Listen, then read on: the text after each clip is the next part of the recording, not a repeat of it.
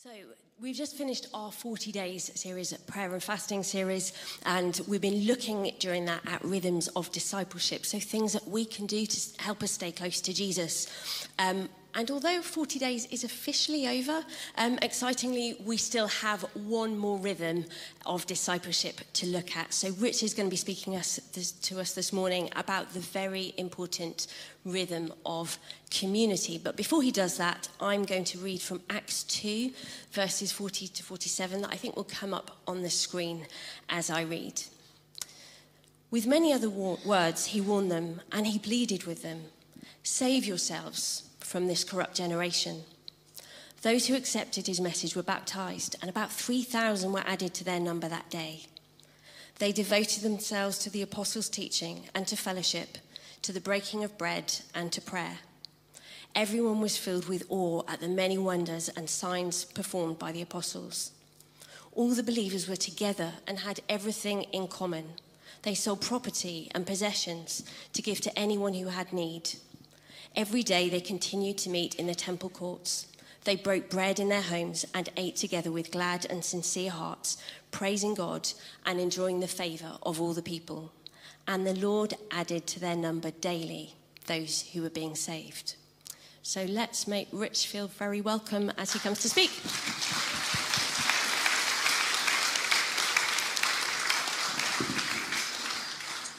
Thank you so much. Really, really good to be with you. Um, for those I've not spoken with before, my name is Rich. Uh, I'm one of the leaders here at King's. Still fairly recently back from a three month sabbatical, so it's so good uh, to be with you this morning. I love that time of worship. What a powerful time of worship, and, just so good uh, to be together. As Ruth said, we are ending our Disciples speaking series today, part of our 40 days of prayer and fasting. And let's be honest, we are really stretching this out.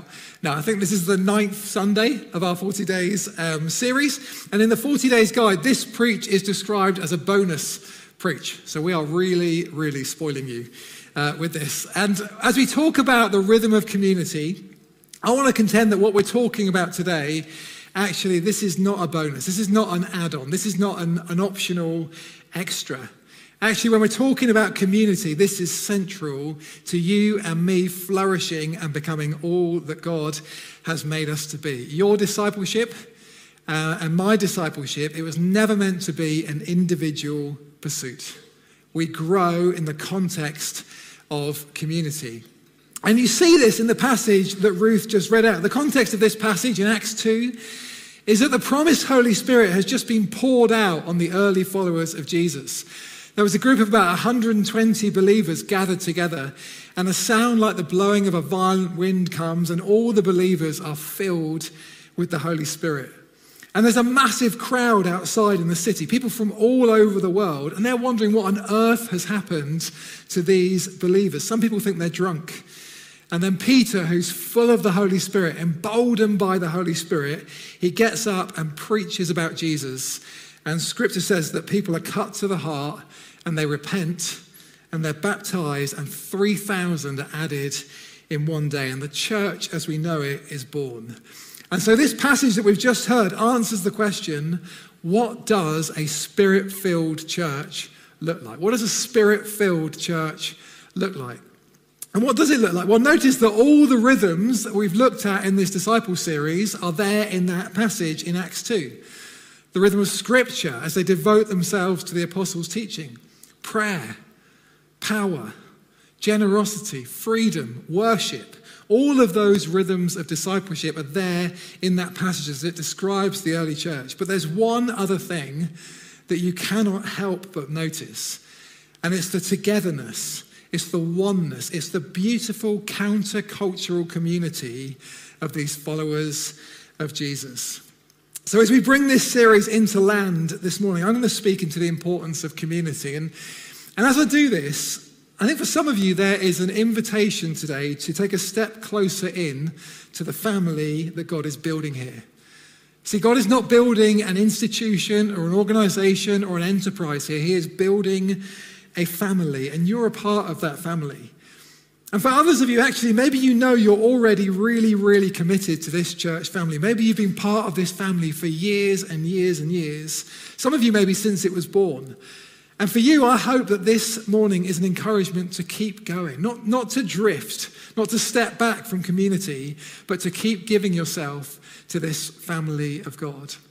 So, why don't we pray together and then we'll, and then we'll dig into this? Lord, Father, we thank you so much for your presence. We thank you for your presence as we worship together. We sung worship this morning.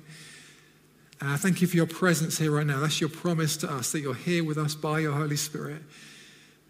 And Lord, we want to become the church that you want us to be. So we pray that you'd help us today. I pray that you'd encourage us. I pray that you'd equip us. I pray you'd challenge us and stir us. And Holy Spirit, reveal Jesus to us all the more, we pray, in your mighty name. Amen. Amen. Well, there are three things that I want us to focus on today as we talk about community our longing for community, the cost of community, and the power of community. So, first of all, our longing for community. As part of my sabbatical, I spent some time down in Cornwall, where I grew up, and, and I spent four days on my own walking on the North Cornwall coast path from, from Padstow down to Hayle. Beautiful bit of coast. Some of you may know it. There's me, uh, looking very relaxed on the coast path. Uh, it's a stunning bit of coast path, and there were several moments where I just had to stop on that walk and just go, wow. Like moments where all I could see in almost every direction was sea. There was time where I, where I kind of looked down from the cliffs and I saw seals resting on the sand and, and playing in the sea. There were beaches that I walked on that seemed to go on for miles and miles and miles. And I loved this walk. And naturally, I'm, I'm quite introverted, so I recharge with space and quiet, and I really appreciated the solitude and the time alone with God. But even for me, as I looked out on one stunning scene after another, something was missing.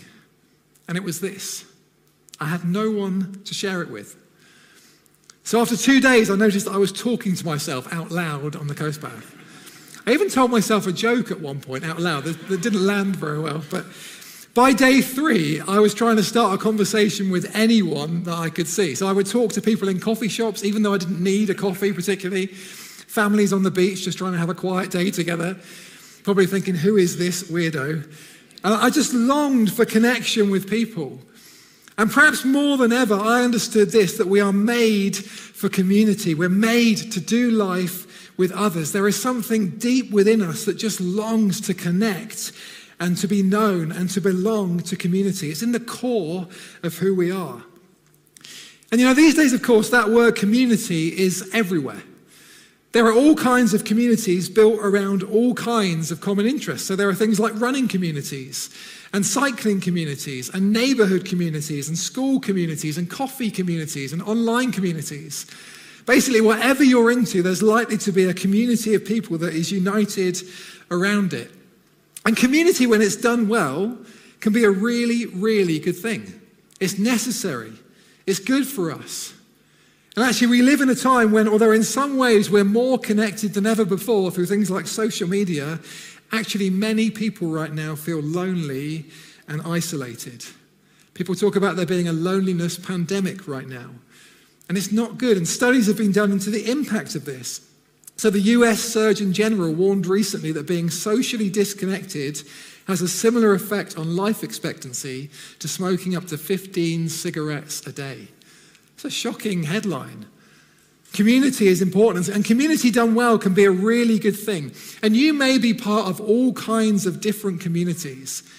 And they may, may have very positive things about them. But here's the thing they're not the church. See, community is not man's idea, it's God's idea. It comes from God, it's in his very nature. God himself exists in community Father, Son, and Holy Spirit. One God in three persons existing in perfect, loving community. And out of that love, he made human beings to exist and to thrive in relationship with him and in relationship with one another. And you see the importance of human community when you read the creation account in the book of Genesis. As God creates the light and the seas and the land and the plants and living creatures, it says God saw that it was good. God made human beings and he saw that it was very good. But then in Genesis 2, it says, it's not good. What was not good? Well, it says it's not good for man to be alone. We were made for relationship with God and relationship with one another. And the church, the, the, the, church community is the family of God. This is not just another community united by a common interest. No, we're united by the gospel. Scripture says once we were not a people, but now we're the people of God. He's chosen us and rescued us and set us apart. We've been forgiven and set free and filled with His Spirit to live a new life. And when we come together like we are this morning, it's to praise God for what He's done. And, and you see that in the early church as they studied Scripture, as they prayed together, as they broke bread and ate together. The passage says that with glad and sincere hearts, they praised God together for all that He had done. See, their shared lives were lives of praise and thanksgiving. They thanked God for what He'd done and what He was doing in their lives. And something happens when we do this together. John shared this quote from C.S. Lewis on our first Wednesday night celebration a few weeks back. I think it bears repeating. C.S. Lewis said this He said, I think we delight to praise what we enjoy because the praise does not merely express, but completes the enjoyment. The delight itself is incomplete until it's expressed. And what he's saying is this is that when you find something beautiful, there's just something about that thing that makes you want to grab someone else and say, Look at that. See, this is why my enjoyment of the Cornish coast felt incomplete on my own, as stunning as it was. It's because joy isn't completed until it bursts out of you to somebody else. And the more beautiful an object is, the more it demands to be praised, and the more it needs to be shared with others who praise it too. Because when we praise, we're not simply expressing our joy, we're completing our joy. And what are we praising when we come together as the community of God? Well, we're praising Jesus. We're praising the one who died for us and who gave us life. When we gather with others in the church, we're joining with others who've experienced the joy and the beauty of the gospel. And it's as we thank Jesus together for what he's done in our lives in the past and what he's doing right now that we get to know him better. I heard a preacher recently put it like this that God made you so that you cannot experience him until you experience him beside other people. And I think there's a real truth in that. We can have revelation of God as individuals, but it's not until we experience Him with others, as we see Him through the lens of community, that we get a fuller, deeper picture of the beauty of the gospel and of the depth of what Jesus has done for us. Discipleship happens in community. So I want to encourage you to do something weird, to look around the room right now. Just, just look around the room at, at other people. It's a bit weird. Just give people a wave or a little awkward smile if you want to. You can do that. So this probably doesn't. it's good. I appreciate this is a this is a bit harder, by the way, if you're watching at home. But just kind of wave at the, at the screen. That's that's fine. These are your brothers and sisters. Maybe some of you have got brothers and sisters in the nine o'clock meeting as well. But this is, this is family. This is, these are your brothers and sisters. See, your salvation is not an individual thing. God has gifted you with family, with brothers and sisters in the church. And so the question I want to ask you is this it's who are you walking with? Who are you walking with? Who are you walking with through the ups and downs of life? Who's alongside you? See, we're made with a deep longing that can only be satisfied in relationship with God and relationship with other people. We grow as disciples in the context of community. And of course, that doesn't mean it's always easy. There's a cost to community, there's a cost to community. And actually, you see this when you read that, that account of the church in Acts 2. You get that sense of personal cost. Because as the truth of the gospel pierces people's hearts, as, as they understand who Jesus is, it doesn't just change their beliefs, it changes their whole lives, it changes their diaries, it affects their finances. The passage says that every day they met together in the temple and in each other's homes. Every day. See, one meeting just wasn't enough for them. They couldn't get enough of each other. And we're talking about a lot of people here. There were 120 followers plus 3,000 new believers who were added in response to Peter's preach. And they're people from all different cultures and backgrounds, and suddenly they're in each other's lives and they're in each other's homes. That sounds a bit messy. That sounds a bit inconvenient, even. And no one made them do it, no one coerced them into it. They were devoted to one another, they were devoted to the fellowship. I looked into that word devoted. It means to stick to something determinedly, to stick to something determinedly. There was a stickiness about these early believers. It was like you couldn't get them apart from one another, you couldn't keep them apart. Or another commentator describes that word devoted like this To be devoted is to persist obstinately to something. I quite like that, to persist obstinately. There's a stubbornness about it. It's to stick to the family of God even when it's hard, even when it means personal sacrifice and cost, even if it means being alongside people that you'd never normally hang out with. So I love being down here at the centre on Wednesday nights when small groups are running and seeing people from Alpha and Chapter 1 and Chapter 2, our discipleship experiences. I love seeing the wonderful life and the diversity in the building. You've got people who've been Christians for, for years, many, many years, mixing with brand new believers. People of all kinds of different ages, different ethnic backgrounds, different social backgrounds, people who think differently, people who vote differently. I love it. And you know, you only really get that in the church. There's nothing else like it. The great preacher Martyn Lloyd-Jones, just after he became a Christian, said he soon realized something about the church community. This was a, a, an educated man, but when he began to minister in a small village in Wales, he said, I suddenly realized I would rather talk about the Lord all day with the humblest old fisherwoman than to sit at a club with my social peers in the company of the highest circles who don't know him. He said, I realized there was a commonality between us that was deeper than national ties, deeper than racial ties, deeper than biological ties, deeper than political ties. I love that. That's the family of God. And being part of this family brings you into community with all kinds of different people, all united around Jesus. One thing we do in chapter one is we share stories. And we ask questions to help people share their story. Questions like, What were you like before you met Jesus? What kinds of things did you spend your, your time doing? What were your desires like? What were your fears like? And then we ask, How did you meet Jesus? Where were you when you met him? How did you encounter him? And how has he changed you? What has he changed in your life? And sharing stories like that are a great leveler. And you know, that costs.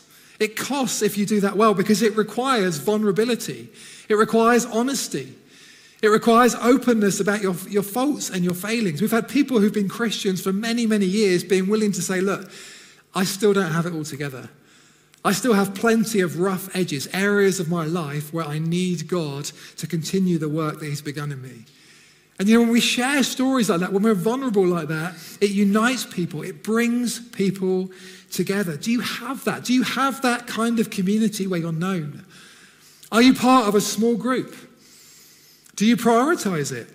If not, can I encourage you to get into a small group? Sign up, start again in September. We've got a, a group that's running right through the summer. Get connected in. Who are you walking with in the church? And can I just say to our, our young people, I loved kind of getting alongside you guys and praying for you this morning and seeing many young people as well in the nine o'clock meeting. Do you know what? I love what God is building here amongst you young people. I think He is building a tight community of young people who just love each other's company, love being in church, just seem to love being together. And as you get older, maybe, maybe this is happening even now, there will be a pull away from church and away from this community. And it'll be strong. And you may even see friends that are here right now who are pulled away from this church community, pulled away from church. And I want to encourage you get alongside them. Get alongside them. Even at, perhaps at New Day this week, you're there and people might start to say, Do you know what? I might give the meetings a miss and just stay back at the tent. I want to encourage you, get alongside them, put your arm around them, invite them in to the meetings. Do you know that this community that God is building here is so important? And what God has for you, young people, is so much better than anything that the world has for you. And God has given you this community of brothers and sisters to get alongside each other and to speak truth to one another. So I want to encourage you to, to stay stuck in to this community of God. And you know, listen, we can all drift from community. We are all prone to it. Togetherness and oneness and community, it requires being intentional. It doesn't just happen. One term or semester away from a small group can quickly become two, and before you know it, it's three or four years since you had community with others. And we have an enemy who prowls around looking for someone to devour, looking for those who are on the fringe. And he would love you to be so busy with other things that you step back from church. Don't do it. Don't do it. Next week, we have no meetings here at King's, as you heard, but it's a chance to go and be the church wherever we are. Maybe to gather with people in a small group, maybe to gather with friends. A group of us will be down at the Rye for a picnic at 12.30. I want to encourage you, just come and join us, particularly if you're perhaps on the fringes um, of community here, you don't know too many people here. Just come along to that picnic, get to know people. Get to know this family of God. We have to be intentional about this, particularly in an individualistic culture like ours. I would say it's every bit as important as being deliberate about your prayer life, about reading the Bible, that we're intentional about community. Are you part of a small group here? And do you have those friends? Maybe just a few, maybe just one or two who you know you can share anything with.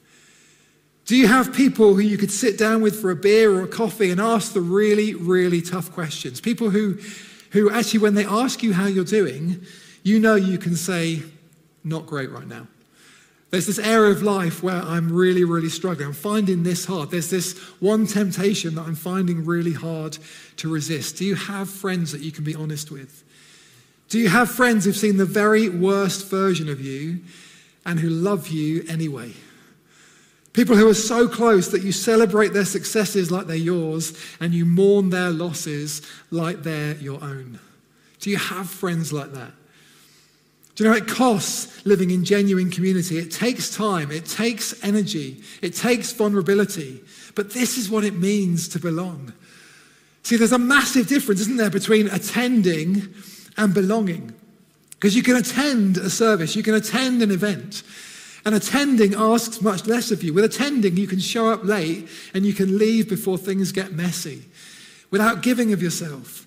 But belonging is much different. Belonging asks you to invest and it asks you to sacrifice. I think one of the times of greatest growth in my own discipleship was perhaps when we were first asked to serve in the youth work here at King's. My wife Alice and I were in our mid 20s, and I'd never done youth work before. I hadn't the first idea how to lead a bunch of teenagers. And we were given this group of young people, great group of young people, who I quickly realized was serious about following Jesus. And they wanted answers. And if anyone's going to ask you the tough questions in life, it's teenagers. And if anyone's going to spot a fluffy, shallow answer and spot you when you're being hypocritical, it's teenagers. And it was challenging. And I remember, I remember sitting in a pub with one of the other leaders saying, how, how do we lead a group of people who are more spiritually hungry than we are? And actually, I soon realized that if I'm going to lead this group, I need to be serious about my own discipleship. I need to get to know Jesus better. I need to think, what does the Bible say about this thing that they're asking me? What do I think about that issue? I needed to press into God myself to be able to give out. I needed God to fill me with His Spirit and His wisdom. And I grew in that time because I had to. And you know, before long, we had a bunch of teenagers in our home every Sunday night and every Tuesday night. For a time, that was our rhythm of community. They were crammed into our lounge, they were sitting up the stairs because the lounge was so small. They were eating all our biscuits and they were wrecking our sofas. And you know, there's a cost to that. But God blessed us hugely through it. And by the time they were 16, 17, 18, many of those teenagers treated our home like their own. And they come in and they go for the fridge and they make themselves a drink. And now we see those teenagers as part of our family. They've grown up and we get to go to their weddings and they look after our kids. And that is community. God has blessed us in wonderful ways through serving in the church. Are you serving in the church community? There are lots of analogies in the New Testament to describe the church, and one of the ways the church is pictured is as a body. So Romans 12, verses 4 to 5 says, For each, just as each of us has one body with many members, and these members do not all have the same function, so in Christ we, though many, form one body, and each member belongs to all the others. You're a part of the body of Christ, and we belong to one another. You need the community of God, and the community of God needs you. And God has given you gifts to serve in the body, gifts that will strengthen the body and gifts that will grow you as you're using them. Are you using the gifts that God has given you? If not, where can you step in? Where might God be calling you to serve? For some of you, there may be gifts that you have that you won't know you have until you step out and use them. And yes, all of this costs. But maybe it's in the cost, maybe it's in the sacrifice that we become more like Jesus. See, that is the ultimate goal of our discipleship. That is the, the Father's great plan for our lives, is that we're conformed to the likeness of his Son, Jesus, the one who gave himself up for the church, the one who laid his life down for his bride. If we want to become more like Jesus, it only happens in community because you can't love without community. You can't sacrifice without community. You can't forgive and you can't show grace apart from community. We have to be in this family of God. John Stott said, I'm assuming that we are all committed to the church. We're not only Christian people, we are church people. We're not only committed to Christ, we're also committed to the body of Christ. At least I hope so. For the church lies at the very center of the eternal purpose of God. It is not a divine afterthought, it is not an accident of history. On the contrary, the church is God's new community. Community comes with a cost, but it's only through community that we grow. And lastly, I just want to speak into the power of community. I want you to imagine for a moment what the early church must have looked like to outsiders. Just think how stunning and countercultural it would have been to see Jew and Gentile and male and female and slave and free, this amazing, diverse group of people from all kinds of different cultures and different status just being built together, all one in Christ. It would have been stunning. And it was clearly attractive. Acts 2:47 says, "And the Lord added to their number daily those who were being saved." Do you know that kind of authentic, loving community is just as attractive today? It has just as much power to witness. Because people out there in our town are still longing for community. They're still crying out for genuine, authentic relationship. And a church that loves one another, that truly loves one another, is a powerful witness.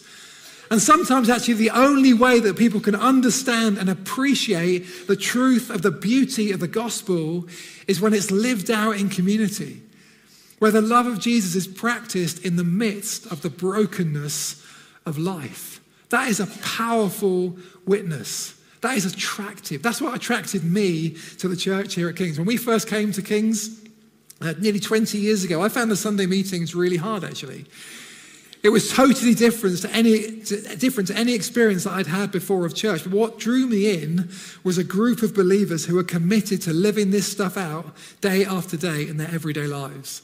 Not perfect, but trying to live this stuff out together. And those people are now my closest friends. There is power in community. And I had the privilege of visiting lots of churches on sabbatical in Wycombe, in London, in Birmingham, in other towns and cities. And do you know what? I was so encouraged by the church. I was so encouraged by the church. And do you know, I'm not naive.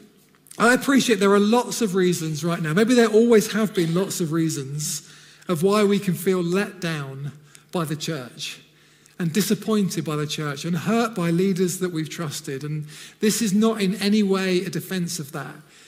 But I want to tell you that I was so encouraged by what I saw in the church. I saw leaders contending for the gospel. I saw communities of people in different places worshiping together and opening the Bible together and praying together and seeking to try and live out the gospel together in their everyday lives, not so unlike the early church. And you know, I came back here and was so encouraged by what God is doing here. Because Jesus is building his church here. And you know, there's no perfect church. And no church does community perfectly. Each church is full of people and leaders who can be messy and inconsistent and complicated and broken. And each church is structured around systems that don't always function perfectly. But I want to say this to you don't give up on the church.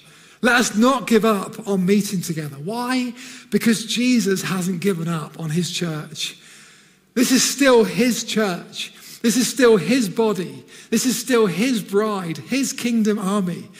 And Jesus' response to the brokenness and the darkness of this world is still to look at a bunch of people like you and me and to bring us close together and to fill us with his Holy Spirit and to say, You are the light of the world. Now go and love one another and love this world. This is how the world will know that you're my disciples, that you love one another. So as I finish, John wrote in his introduction to this disciple series, he wrote, We're living in tumultuous times that need a church that needs a church that shines brightly with the light and love of Jesus. We're living in tumultuous times that need a church that shines brightly with the light and love of Jesus. Well, how do we do that? The writer Madeleine L'Engle said this. She said, We draw people to Christ not by loudly discrediting what they believe by telling them how wrong they are and how right we are, but by showing them a light that is so lovely that they want with all their hearts to know the source of it. How do we shine with the light and the love of Jesus? Well, we'll do it by building a family that loves one another, that lays down our lives for each other, even when it costs. Our call is to grow as disciples and to make disciples. And that is never, ever an individual pursuit. We do that alongside brothers and sisters in the context of community. Amen? Amen. Amen. So, can I ask the band to come back up? We are going to worship in a moment, and then we'll see where the Lord wants to take the rest um, of our time together. But I would love to pray for us to be filled with the Holy Spirit. You know, if we're going to become the church that God is calling us to be, we need the Spirit of God. So, can I ask you to stand if you're happy to do that and you're in the room?